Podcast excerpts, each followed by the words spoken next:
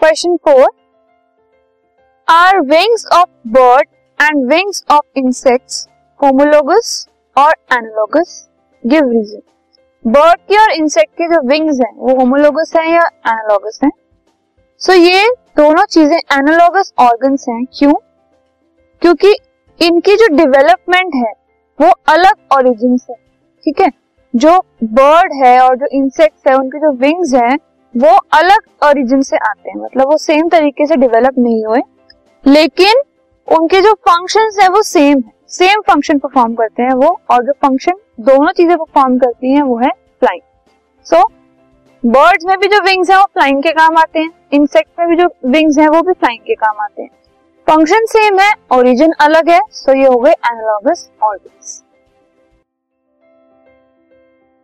this podcast is brought you by Hubhopper शिक्षा अभियान अगर आपको ये पॉडकास्ट पसंद आया तो प्लीज़ लाइक शेयर और सब्सक्राइब करें और वीडियो क्लासेस के लिए शिक्षा अभियान के यूट्यूब चैनल पर जाएँ।